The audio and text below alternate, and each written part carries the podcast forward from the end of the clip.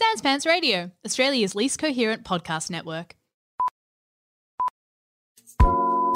One, two, three, four. Two, one, two. Does this work? Levels work? Yeah, it's all good. You actually sound quite beautiful. Really?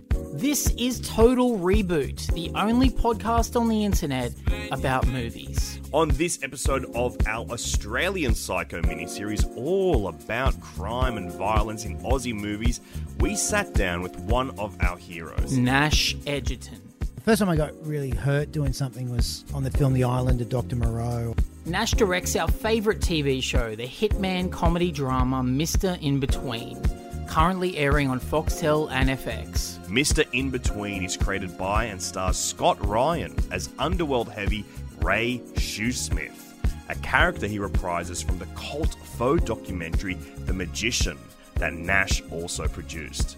We chat with Nash all about that, plus his films Gringo and The Square, both starring his little brother Joel Edgerton. We also discuss the music videos he made for Bob Dylan, plus his insanely impressive side gig as one of Hollywood's most sought after stunt guys. Brando, you know, just sees sees the little guy and let's get him a little chair and, and a costume dress like me and uh, you know get me. Uh, And then Mini Me was born. Basically. yeah, that's Yeah. where that's where Yeah. Mike Myers. Isn't that the best thing? he's- Brando was onto something. Oh man, totally. I honestly can't tell you how much of a big fan we are of Nash and his work, and you'll probably be able to tell by how much we nerd out with him in this episode. We hope you guys enjoy this chat about crime, violence, comedy, and of course, frickin' movies, baby.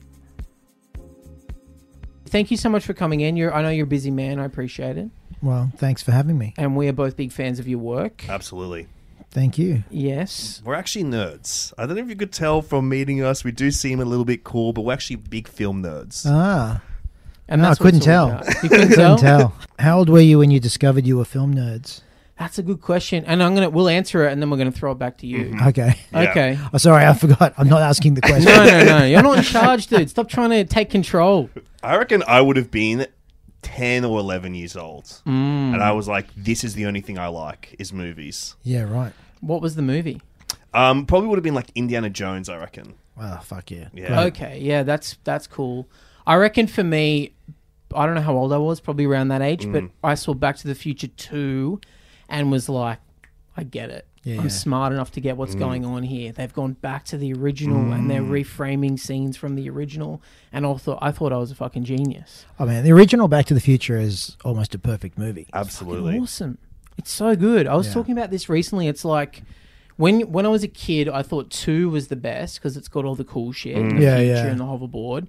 But then you get older and you realize two is kind of about nothing. It's mm. just all plot mechanics. It's just like fun adventure. But one has it all. That's I got mean, all the heart. everything that's set up is paid off in Yeah. one. Yeah. It's like so masterfully crafted. oh, it's so good. and It's just like tonal perfection as well. Like to have like it be completely funny, but you're thrilled the entire way through. Totally, totally. The comedy doesn't underplay any of the like stakes of it Mm. all. It's fucking great. How old were you when you got into movies? Uh, I reckon probably around 10 to, you know, it would have been around that age I saw, um, well, yeah, 10, 11, 12. Yeah, Back to the Future, uh, Raiders, Yeah. Hmm.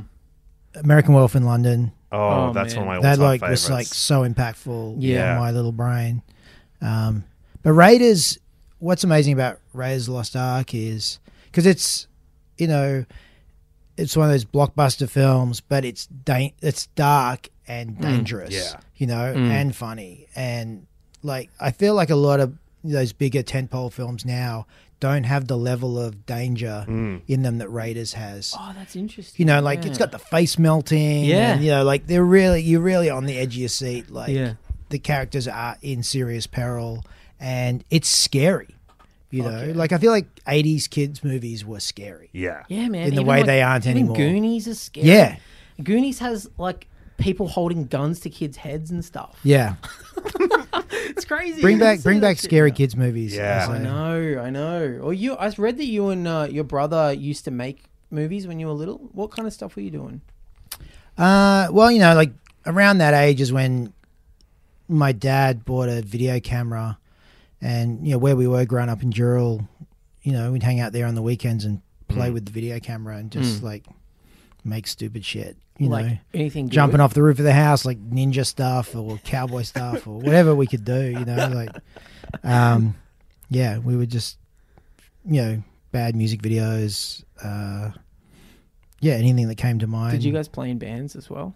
No, we went. We didn't really. You know, like I think the furthest I went with musical instrument school was like the recorder, which you were forced to use. Yeah. And then, and then uh, you Still the know, I think I used the. Uh, I think I played the euphonium for um, like a month, Oh wow! which is like a little tuba.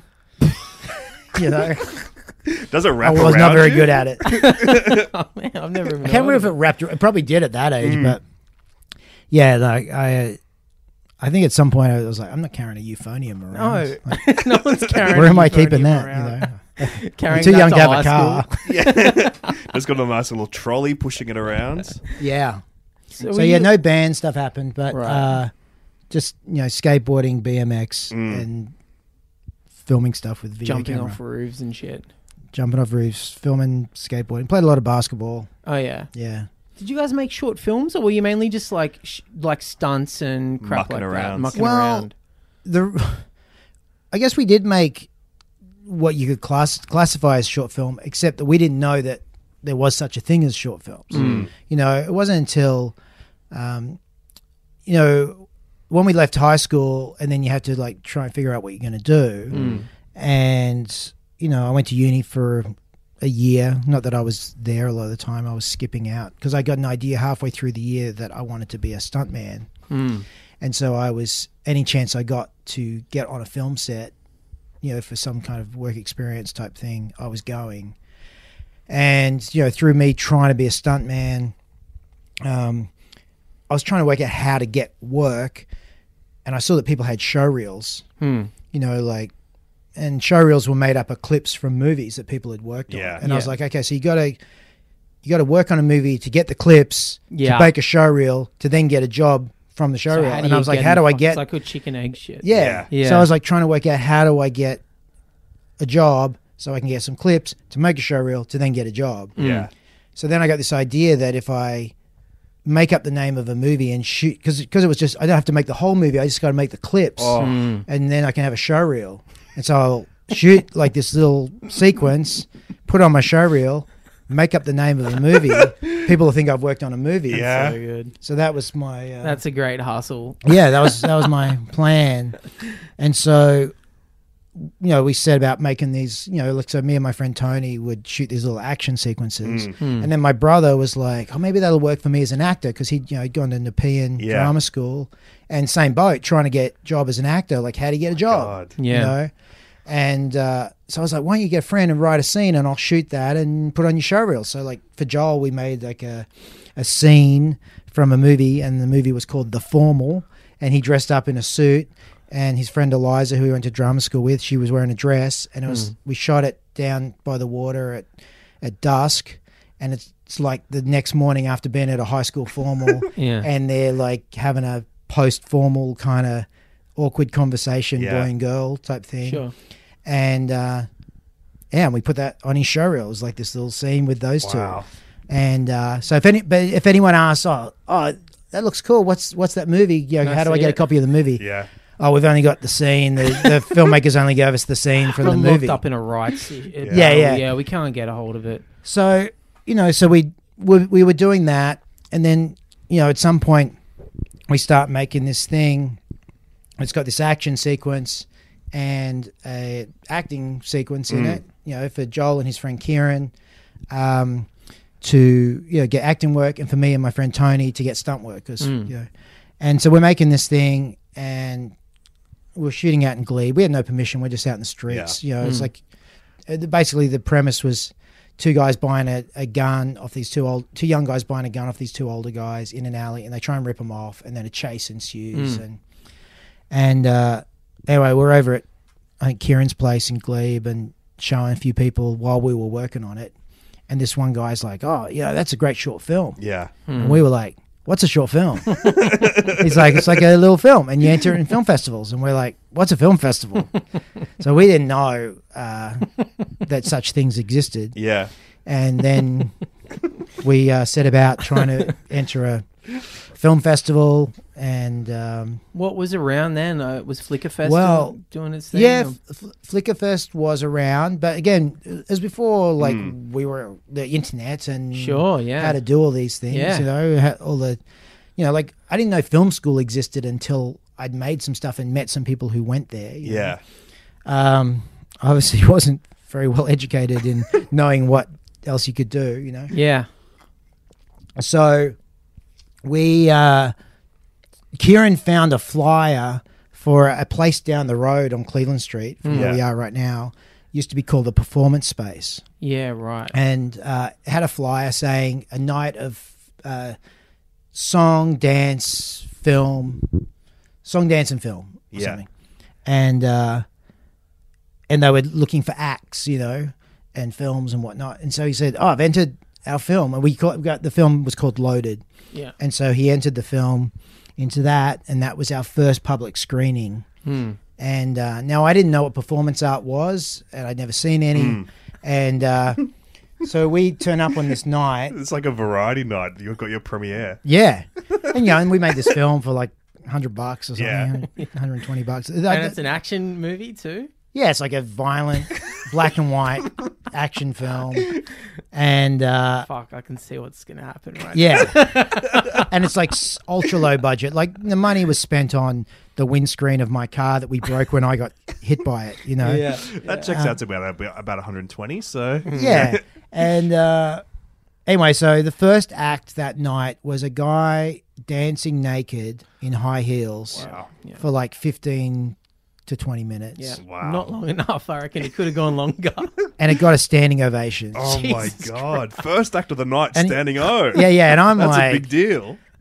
I'm like, what is going on? You know, and my parents are there, and uh, you know, Joel and Kieran and Tony and I, who'd made the film, and and uh, I think our film was next up, and yeah, it didn't go down very well. like, you know. I've never been booed and hissed before, but we got booed and hissed today. Whoa. Booed? Boo, hiss, you know, like My this is not God. performance art. Like people yelling at oh it. and- my god. I don't even think I've heard a hiss out loud in an audience. Yeah, yeah. uh, so yeah, that was quite shocking, and um, you know, and then there was another act that was very different to what our film was, and uh, and then there was you know a couple other things, and then there was a break, and as we're having the break and we're walking out, quite traumatized from the experience, thinking I'm never making anything ever again. People hated this Yeah. thing. You know? uh, someone says to my friend Tony, who's in the film, because we're the four of us are in the film. Yeah. You know, we're trying to get jobs as stuntmen and actors. And someone says to Tony and points at me and goes, "Hey, is that uh, is that, is that one of the guys from the film?" And he pretends to not know me. He goes, "Oh, I wouldn't know." Like I was here for the naked guy. I don't know. Yeah. I'm his friend. uh, after the break, the first act was a guy in a rubber, skin colored rubber suit, rolling around on the ground while red syrup was poured from the ceiling Oh, all mate. over him. Yeah. That also got quite a uh, huge applause. Well, that's commentary on. Yeah. Yeah. Um, We got to make Something. the stuff like that. yeah. That's. so so what happened after that was I was like, we're never making anything again. Um, but Kieran had entered the Bathurst Film Festival, which I don't know if that I don't think that exists anymore, but he'd entered the Bathurst Film Festival, which we also got into, Hmm. and they'd invited us up there, and he's trying to talk us into going, and we're like, nah, mate, you remember what happened at the performance space? We're not going, you know. And he goes, oh, I've already told them we're coming.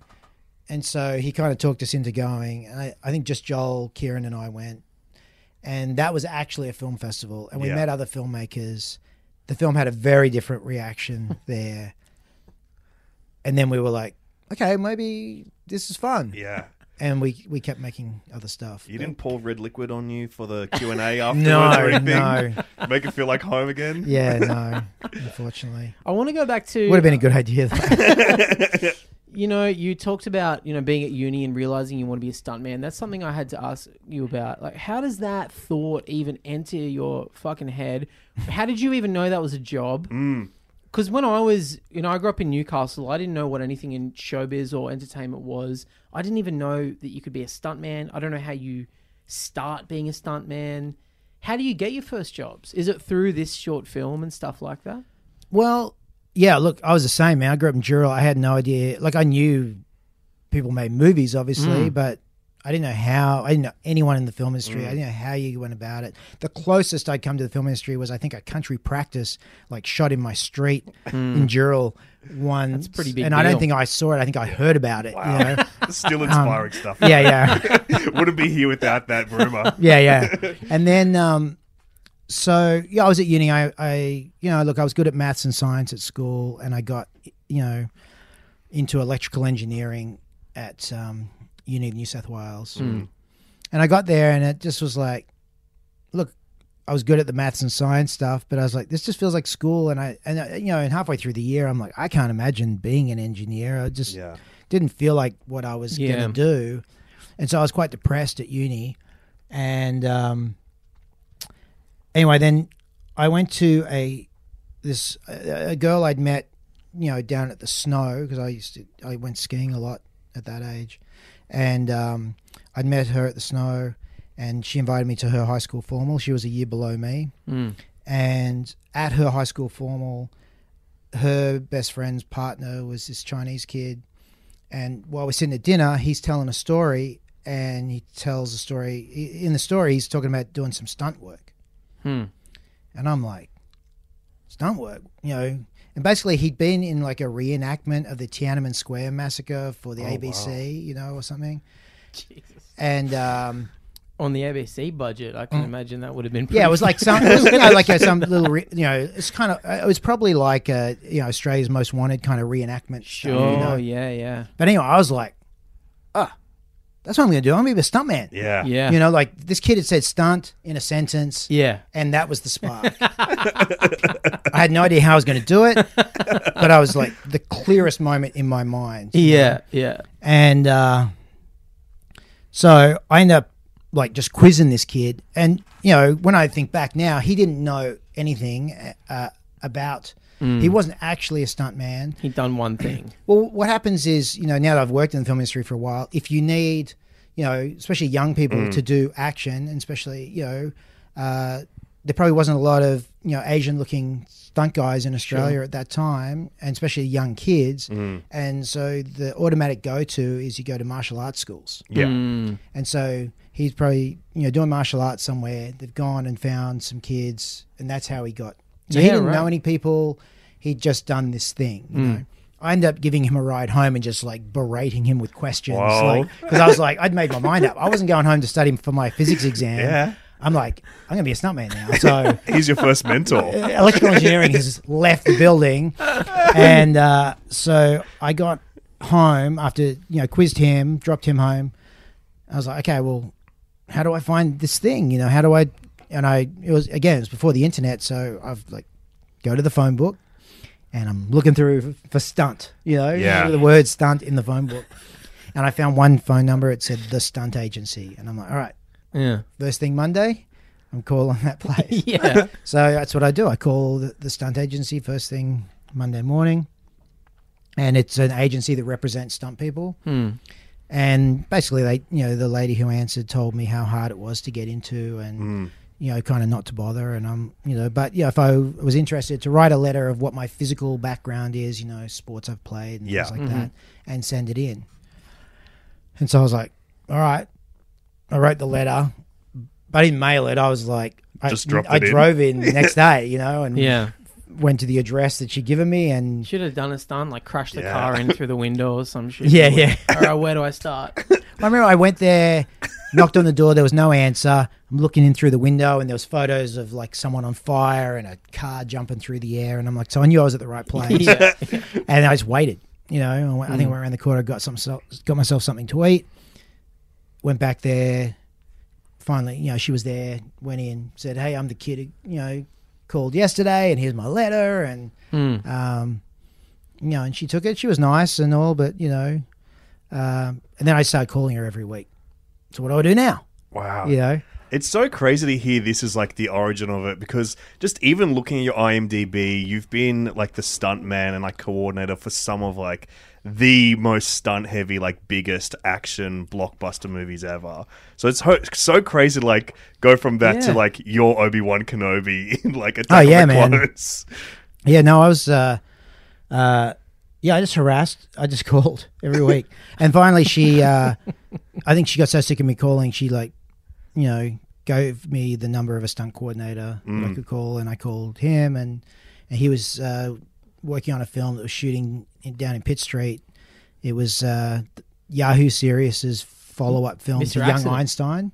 Oh, what was that? It was the- called Was uh, Reckless Reckless, Kelly? Kelly. Yeah. And so I, I ultimately I ended up working on Mr. Accident, but I Oh, really? but the first film set I went on the set of was Reckless Kelly, and they were blowing up a car and doing a shootout in the street. Yeah. And I was like, oh, this is awesome. That's sick, and I met man. some stunt performers, and I got their numbers, and so now I had some other people Yeah. to call, and they were, you know, they told me where they would go training, and so now I was like going to uni, but any chance to go hang out with them, Hmm. I would go train with them, and um, the way and the thing is, I wasn't telling my parents. Like no one knew about this except my brother.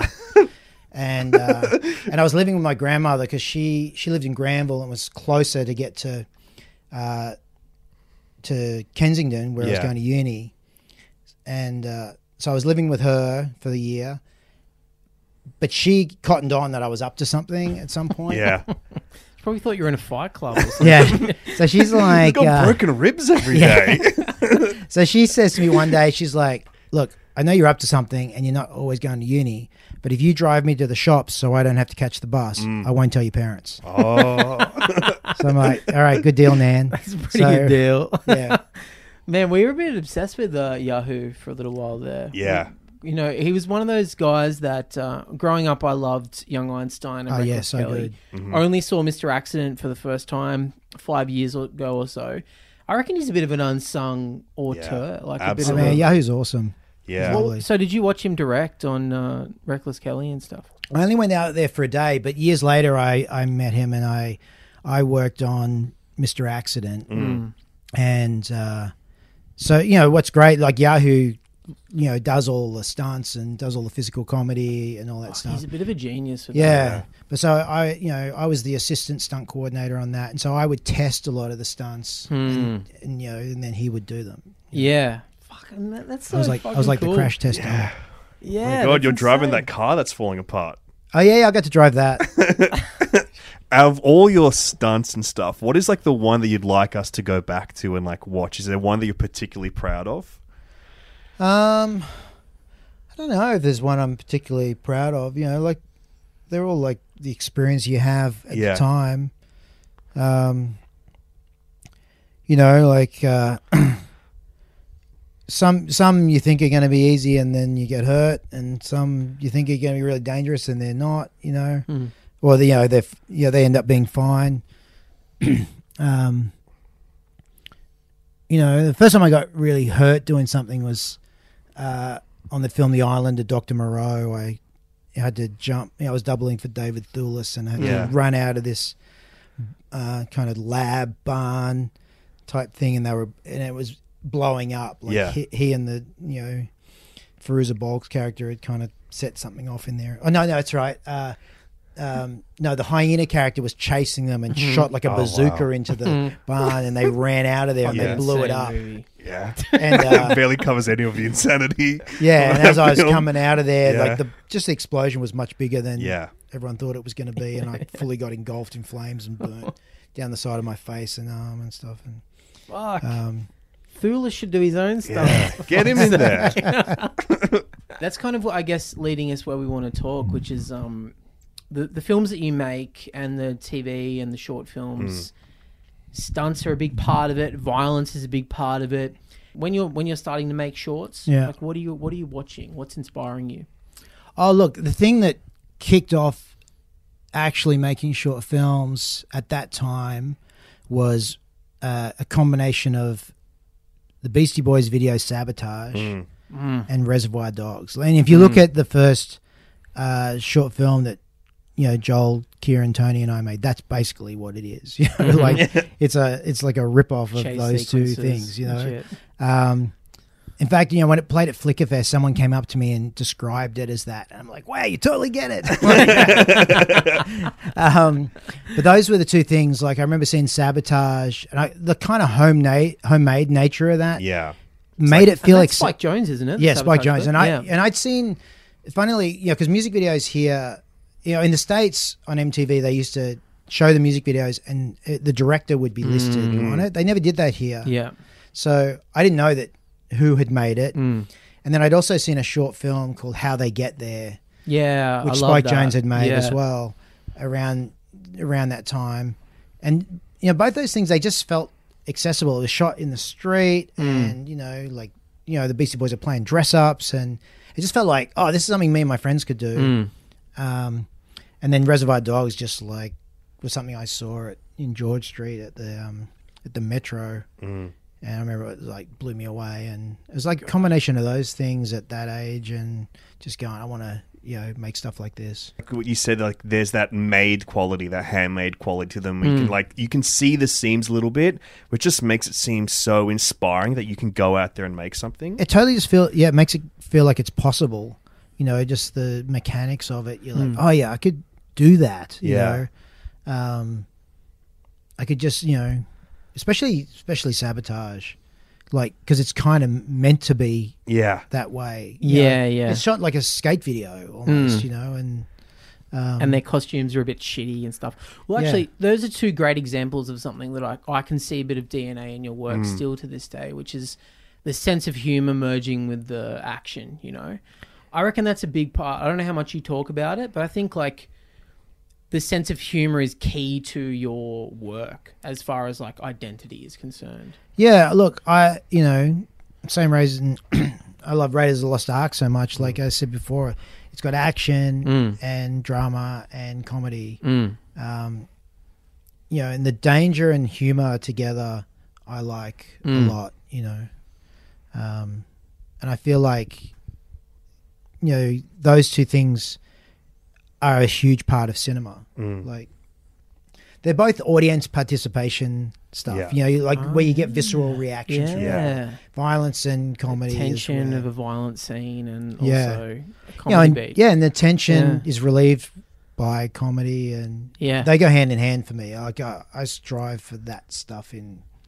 pretty much everything I make. Yeah, I always felt like in your work, like the comedy and is such like a, a great way of like grounding things in a reality. I think it's as well along with like your style.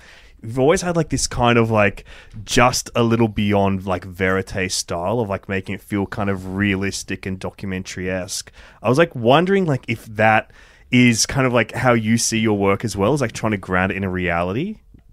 Yeah, I don't know. I think, um, like when I started, I wasn't, you know, like I said, I was just doing it to try and get jobs. Yeah. uh, as a stuntman, and uh, it wasn't until you know I made this short film called Deadline, which was a Tropfest film I made. Hmm.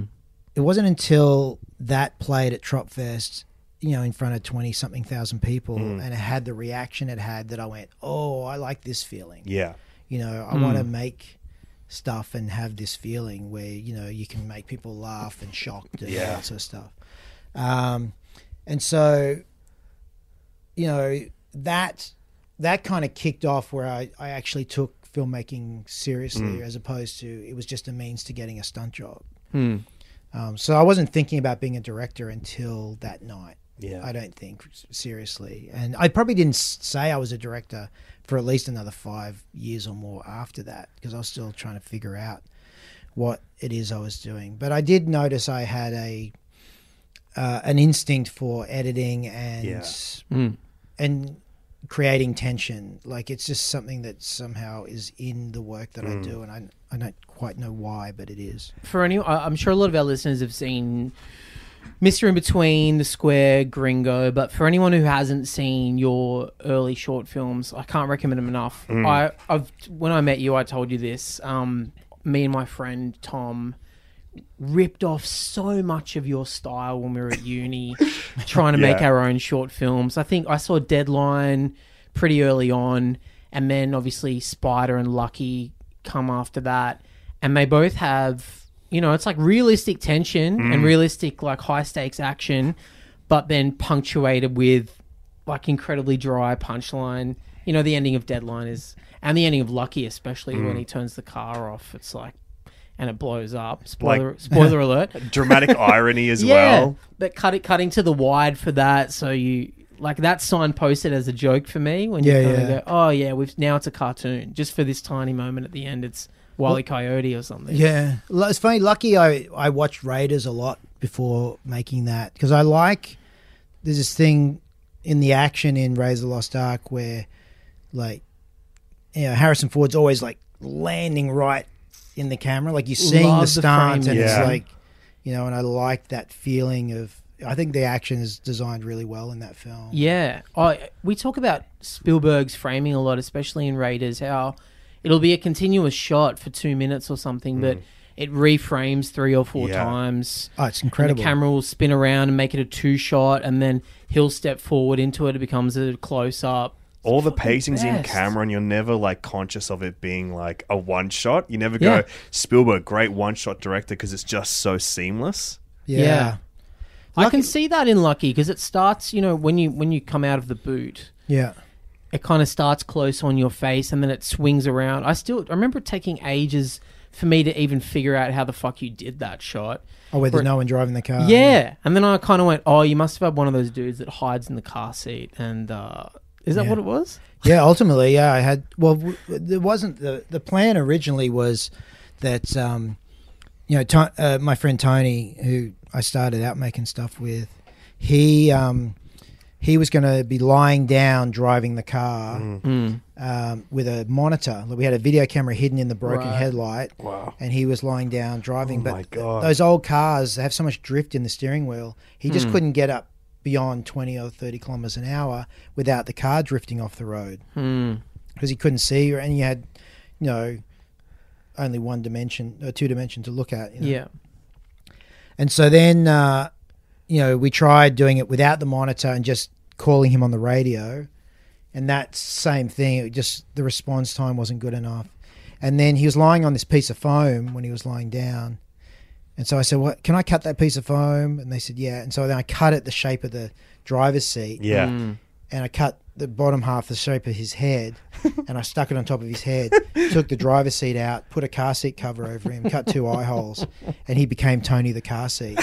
And um, we sat him on an apple box, and he was able to drive. So in all the shots where it looks like there's no one driving, he's in there, but he's So dressed as the good. car Oh seat. my god. so then we could get up to like 90, Yeah. 90 kilometers an hour with me on the car. And people still do that technique, don't they? Like, oh, they hide a stunt driver in a car. Yeah.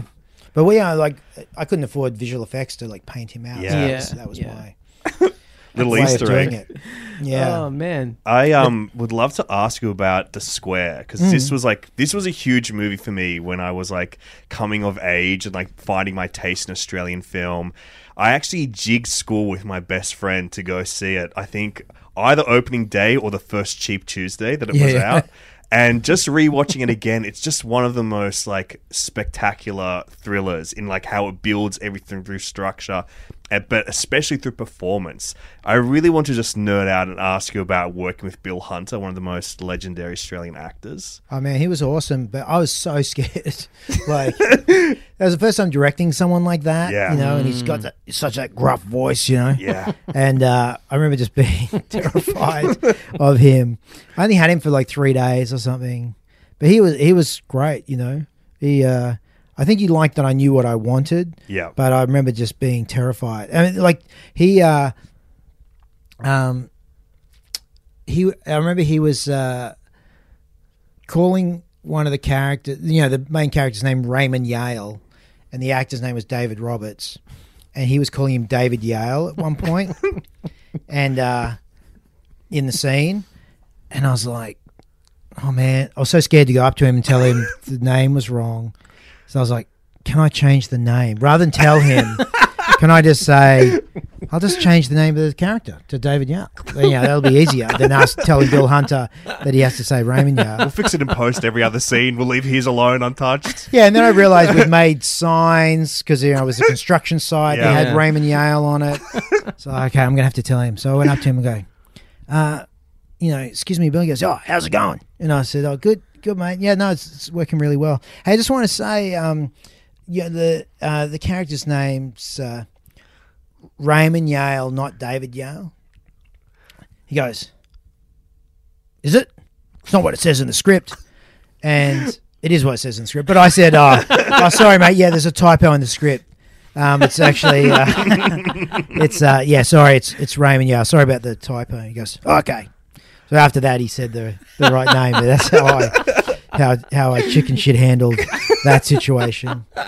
Um, and uh, yeah, but he was uh, he was awesome. And yeah, the third day he had the sort of big speech where he Yeah. has a go at uh, at David Roberts' character, and uh, because you know he'd fluffed a couple of things early on, I said to him, you know, hey mate, I'm, uh, you know, look, see how you go with this, but I'll, I'll uh, you know, if you mess up a little bit here and there, like I'm going to cover it. Mm. He goes, We can cut around it. I'm not going to mess it up. I'm like, oh yeah, no, I didn't mean you're going to. anyway, like he comes in, Oh my god. first take, just fucking nails it. oh. And I was like, oh, I kind of got it. You know, like he just did it the first Yeah. take. Like these little scenes he had a couple of troubles with, but then there's the, the main thing, he just nailed it. Fuck. And it was awesome. He just like, this, That's know, good advice for young directors out there. Yeah. If you're having difficulty with an actor, just really be passive aggressive to them and tell them that they're probably going to fuck up a monologue. They'll bring their A game. Yeah, yeah. What what draws you to a story? You know, you, how do you know when you found the right story to work on? I don't know. I guess it's just you know the story's engaging as you're reading it, and you know I think a lot of time if I'm reading stuff and visualizing it while I'm reading it, Mm. uh, like I can see how I would shoot it. That's usually a good sign. Do you feel like there's something that you uniquely can bring to uh, a type of story or a script? I definitely am always trying to find like the grounded in reality version of it. Like I, know- I know I have a s- certain type of sense of humor or that kind of works Mm. with certain scenarios. You know, yeah. Sometimes you read something, you're like, oh, I'd watch this movie, but I don't know how to make it, or I don't know Right. if I'd make it. Other times you read it and you're just like, I don't know what this is. You know, like some scripts feel really derivative of other things, and Sure. you're just trying to find something that feels unique and something that grabs you, that usually sends you down a path of attempting to create it. I don't think you really realize you have a style until you've made a bunch of things. Until And, someone tells you what it is. yeah, That is that's very true. like someone pointed out to me at one point that most of my short films start with someone in the middle of a situation or you Mm. know, Mm. um, in some sort of trouble, and they're trying to figure their way out of it. You know, yeah, I mean, I don't. I would never like sit here and tell you what your style is, but I've watched a lot of your stuff, and I can tell you a lot of your characters are kind of bordering on dumbass, um, dipshit, and who like find themselves in over their head. Even in the Dylan, uh, some of the Dylan, what's the Duquesne whistle? oh yeah, yeah, That guy, like, he just he's just like a happy-go-lucky guy who just ends up getting the shit kicked out of him by gangsters because he's cocky. yeah. It seems like you're drawn to that type of like a guy, someone who's just in over their head quite quickly. Yeah, what I like, what I- you know, my idea with that was, what if you had a guy that kind of was acting like he was in a musical, but no one else went along with it. It's such You a know, funny. Where he sees a girl man. and grabs a flower, and instead of like it just being okay, Yeah, someone calls the cops on him. You know, um, I love that. That and that's something that really jumped out to me too. Is you know some of your characters feel like they they they act like they're in movies. Mm. yeah, right. But the plot doesn't go the way that they're hoping it goes. Yeah. well, that's what happens. Like in all of them, even right? you know, Spider. It's like that guy. Yeah. He's like, I'm doing something cute for my girlfriend. She's gonna love this. Yeah, and yeah. ends tragically. yeah, and Duquesne Whistle, same thing. And yeah, it's yeah. I guess. Bear has that too. Bear. Yeah, Yeah. it's an exciting uh, premise of just these guys who really hope shit's gonna go their way, but then the world is like, no, not Then, today. rea- then reality. yeah, kicks in, reality yeah. kicks in. That's actually something I've noticed, like in this rewatch of Mister In Between, is that on um in like uh the character of like Gaz, his house, he's got like these posters that he's made, I guess, of like Garface. Yeah, yeah. Where it's him like as Al Pacino in Scarface. Yeah, yeah. I always thought that was like such a good like way into that character because it's like that perception versus reality. Yeah, yeah. And so much of like Mr. In Between is like creating about like that mundanity of these guys' day to day lives. I mean, I think there's a lot of humor in uh, just the ordinary things, you know. Mm. Um, but yeah, Mr. In Between's very much, you know, kind of low level criminals doing their thing. Uh, The main thing with that for us was that the, you know, that's their job, Mm. but they're just regular guys. They still like have to like try and date people and look after their Mm. kids or, you know, hang Care out with their their, friends or or, care for their brother Mm. or you know, it's like the you know the standover man hitman type stuff is the job Mm. and um, he could have been doing any any job and this family personal life stuff is still there At the end of the day, in the middle of all this Mm. violence, it's just guys doing their job, and they just kind of there's no hard feelings. They're Yeah, just kind yeah. of Mm. when Ian Roberts and Scott have that moment where they put their guns Yeah. down, and then, and you're just like, these are just two dudes. They could be laborers. Like Yeah. they could just be guys that are now just having a smoko together. Yeah and, and they don't. yeah they're not like you know i said i'd kill you last yeah, yeah, i lied yeah, yeah. yeah there's none of that stuff yeah Which yeah. is cool when you see that in a movie. Sure, like in yeah, an yeah, American totally. Movie in Fast and Furious, I don't want to see Vin Diesel just being normal and Yeah. Yeah, talking yeah. to the right. I want every conversation to feel high stakes and Mm-hmm. It's like sexual opera. and operatic. yeah. Yeah, well yeah there, there, are- there are different styles of or Mm. different tone you know Mm. yeah. I know you, you've talked about this probably a fair bit, but um, can you tell us a little bit about first seeing the magician sure Oh, yeah and how, I guess, how you knew that there was something more to that world that you wanted to explore. Oh, look, I think ultimately, you know, at the time when I saw it uh, at the St Kilda Film Festival, you know, my brother had this idea to make this sort of fake documentary about a security guard at the, at a mall, you know, like a mall cop Yeah. type thing. And he'd shot a few tests for it with a with an actor friend, and um, it was going to be like you following the this the life of this guy. And finally, in that, he had like. Um, uh, an ex-wife that he you know wasn't supposed to go around and see and Oh, so wow. like the scenes where he's like hanging out in his car like talking to camera about you know you know and trying to go over and visit her and things Yeah. like that. Was Joel playing the character or? No a friend of his was. He was just going to direct it. And so he shot some tests for it. Anyway so then i'm at the st kilda film festival and you see the list of the shorts and it tells you how long Yeah. they are. And the last film in one of the programs was this like 30 minute short. Hmm. and i'm like oh it's a long short but it's the last one so if i don't like it i can just leave. Yeah. Anyway this thing comes on which was the magician so it just had one of the storylines Yeah. in it in the half hour Yeah, version of it Which one was it? um, the one where uh, he takes you know the guy out to Get the buried money? yeah, Yeah. Yeah, right. and um, so anyway, so I'm watching this thing and I was just totally hooked by Yeah. it, Yeah. and I kept thinking this is so in the style of what Joel Yeah. was talking about Mm. with this project. You know, I watched it, really enjoyed, it. and it just felt so real. You Mm. know, like the Mm. performance. I thought the performance was great. I like the way it was shot. It just felt like it, a real documentary. Mm. And um, you know, I went out the foyer, and and the guy who's in it was in the foyer, Mm. and I just went up to him, telling him how great it was, and basically just asked him if I could have a copy of it because I, I wanted to show my brother Yeah. Mm. because I thought it's so in the vein of what he's talking about, and I, Mm. th- I thought he would dig it. And so you know, Scott hands me this DVD and says, "Oh, it's actually a feature film." Oh, whoa. Um, and I said, "But have you got a copy of what I just saw?" Mhm. And he said, "No, look, I've only got these." And and I, at the time, I thought, "Ah, look, I don't think that would work as a Mm. feature because Mm. you know it only had that one story." Yeah, yeah. Uh, so I kind of reluctantly took the DVD, kind of wishing I had what I'd just seen, Mm. and went back to Sydney, and you know watched it with my brother and, and David Michôd and another friend of mine, Michael Cody, and and uh, anyway, we just watched the feature length version of it. And you know, it wasn't as well put together as the half hour version, but because of the half hour version was so good, I made everyone watch the whole thing. But Hmm. as it got further on, it got better. And then there were other characters and other storylines. And I was like, oh, okay, I can see how this could work. Yeah. And uh, yeah, I called him the next day to, you know, I think he thought I was calling him to say the DVD didn't work or something. but I, I called him to say how much I liked it. And, Hmm. uh, you know, and he'd been trying to get interest in it with distributors and basically, you know, was cold sending it out and Yeah. not getting any responses. Mm. I think the reality was, you know, the first 10 minutes wasn't that well cut. Mm.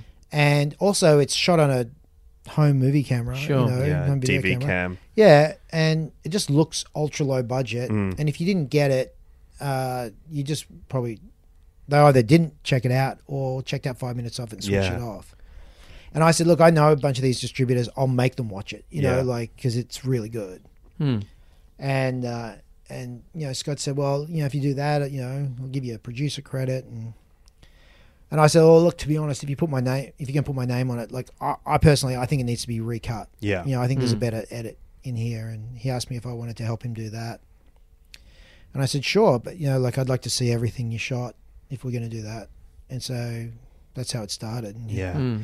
and you know, it was just you know, once I saw what he had, which you know, like he pretty much picked most of the best performance stuff. It was just Mm. finding a new structure for the film with the interview stuff, and Mm. finding um, basically what I did was I took all the interview stuff out and just cut the stories Mm.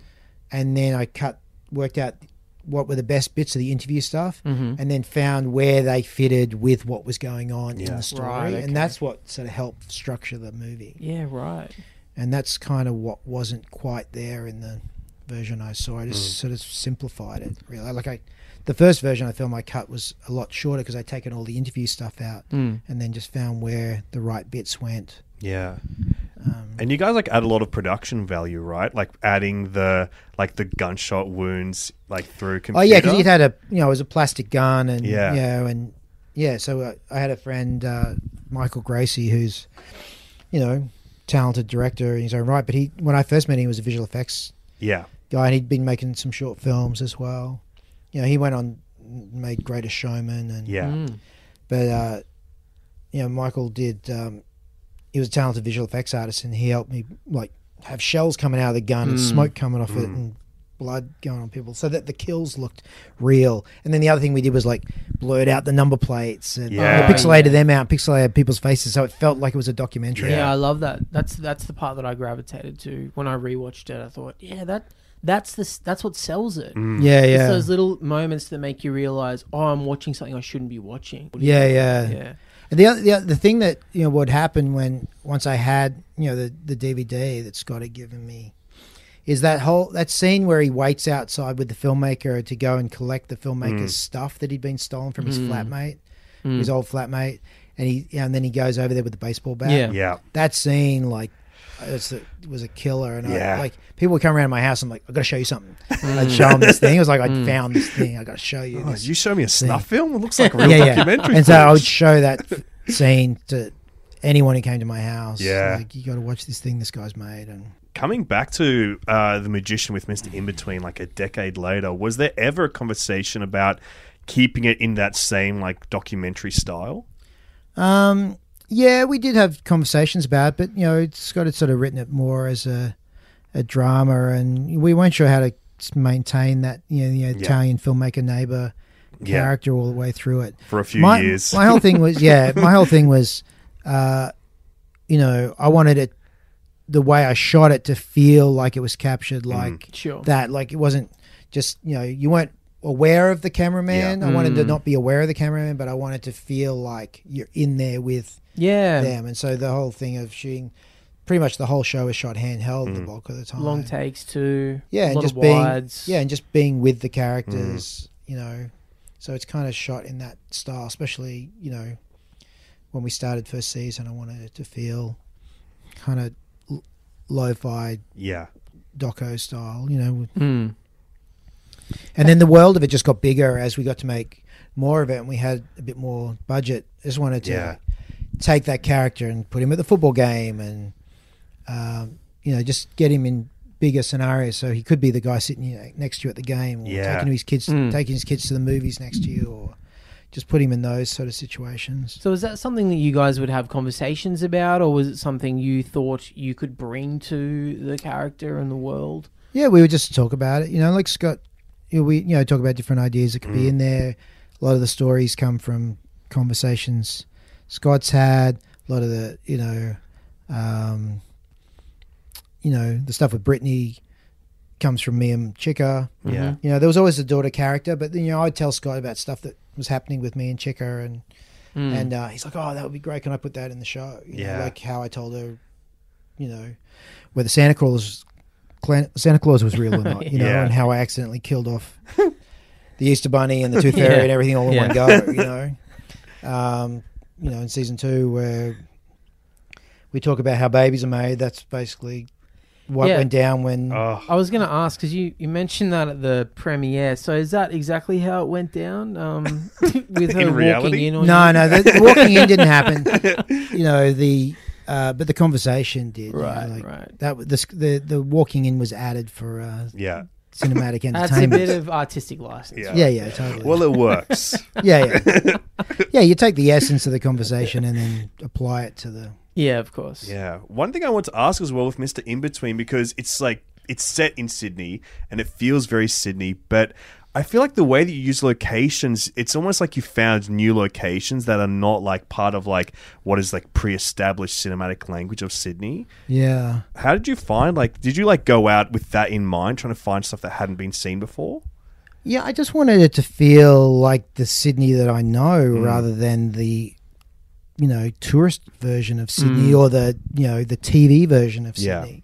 Um, you know, I just tried to make it feel, you know, and I think by doing that, it feels like it could, you know, it's, it's specific to a place, but it could be any inner city. Yeah. Mm. you know, anywhere in the world. But uh, yeah, I was definitely didn't want to just go shoot the Opera House, Yeah. the Sydney Harbour Yeah. Bridge, all that sort of stuff. It's like, The Golden Mile. yeah, I just wanted to feel like the Sydney that Yeah. I grew up in and and and drive around in that I live in. You know, Yeah. um, yeah. People, I've had that comment a lot about you know the what you sh- we show of This looks Sydney, new. Yeah. that it feels fresh and but very authentic. What do you think it is about Australians that are drawn to this type of story? the dark side, The- if you will. Like the kind of charismatic killers and the, the psychos. the psychos. Yeah, I don't know. I guess look, we're all born from convicts, right? Mm. a bunch of us. So Mm. there's like the crime stuff's in our DNA or something, and uh, but I don't know. There's something you know. I don't know if it's the Ned Kelly thing or the you know people love an outlaw or Mm. um, but yeah, there's definitely a an attraction to crime Mm. in cinema Seems here, like right? it. You know, with Chopper and Mm. Animal Kingdom and. Yeah, I'm not sure what it is, but I, I'm clearly drawn to it as well. Yeah. It's funny. I heard someone describe it as a situational comedy. I guess on Recently. paper it is. It really a is. sitcom, you know, like, Yeah.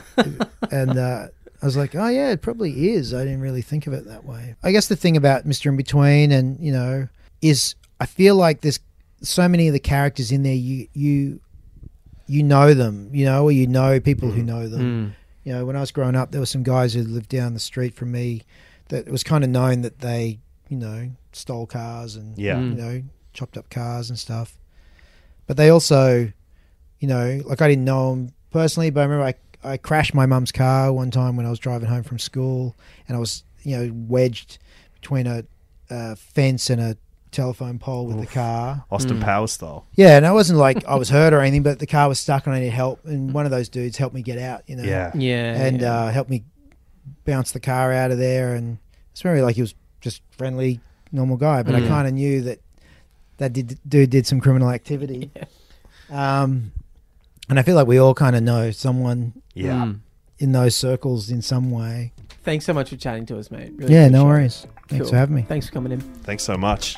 If you want to hear more from Cameron and I, you can head over to patreon.com slash total reboot and sign up for just five bucks a month to get access to a whole bunch of other bonus content. And we'll see you next week with more in the Australian Psycho mini series.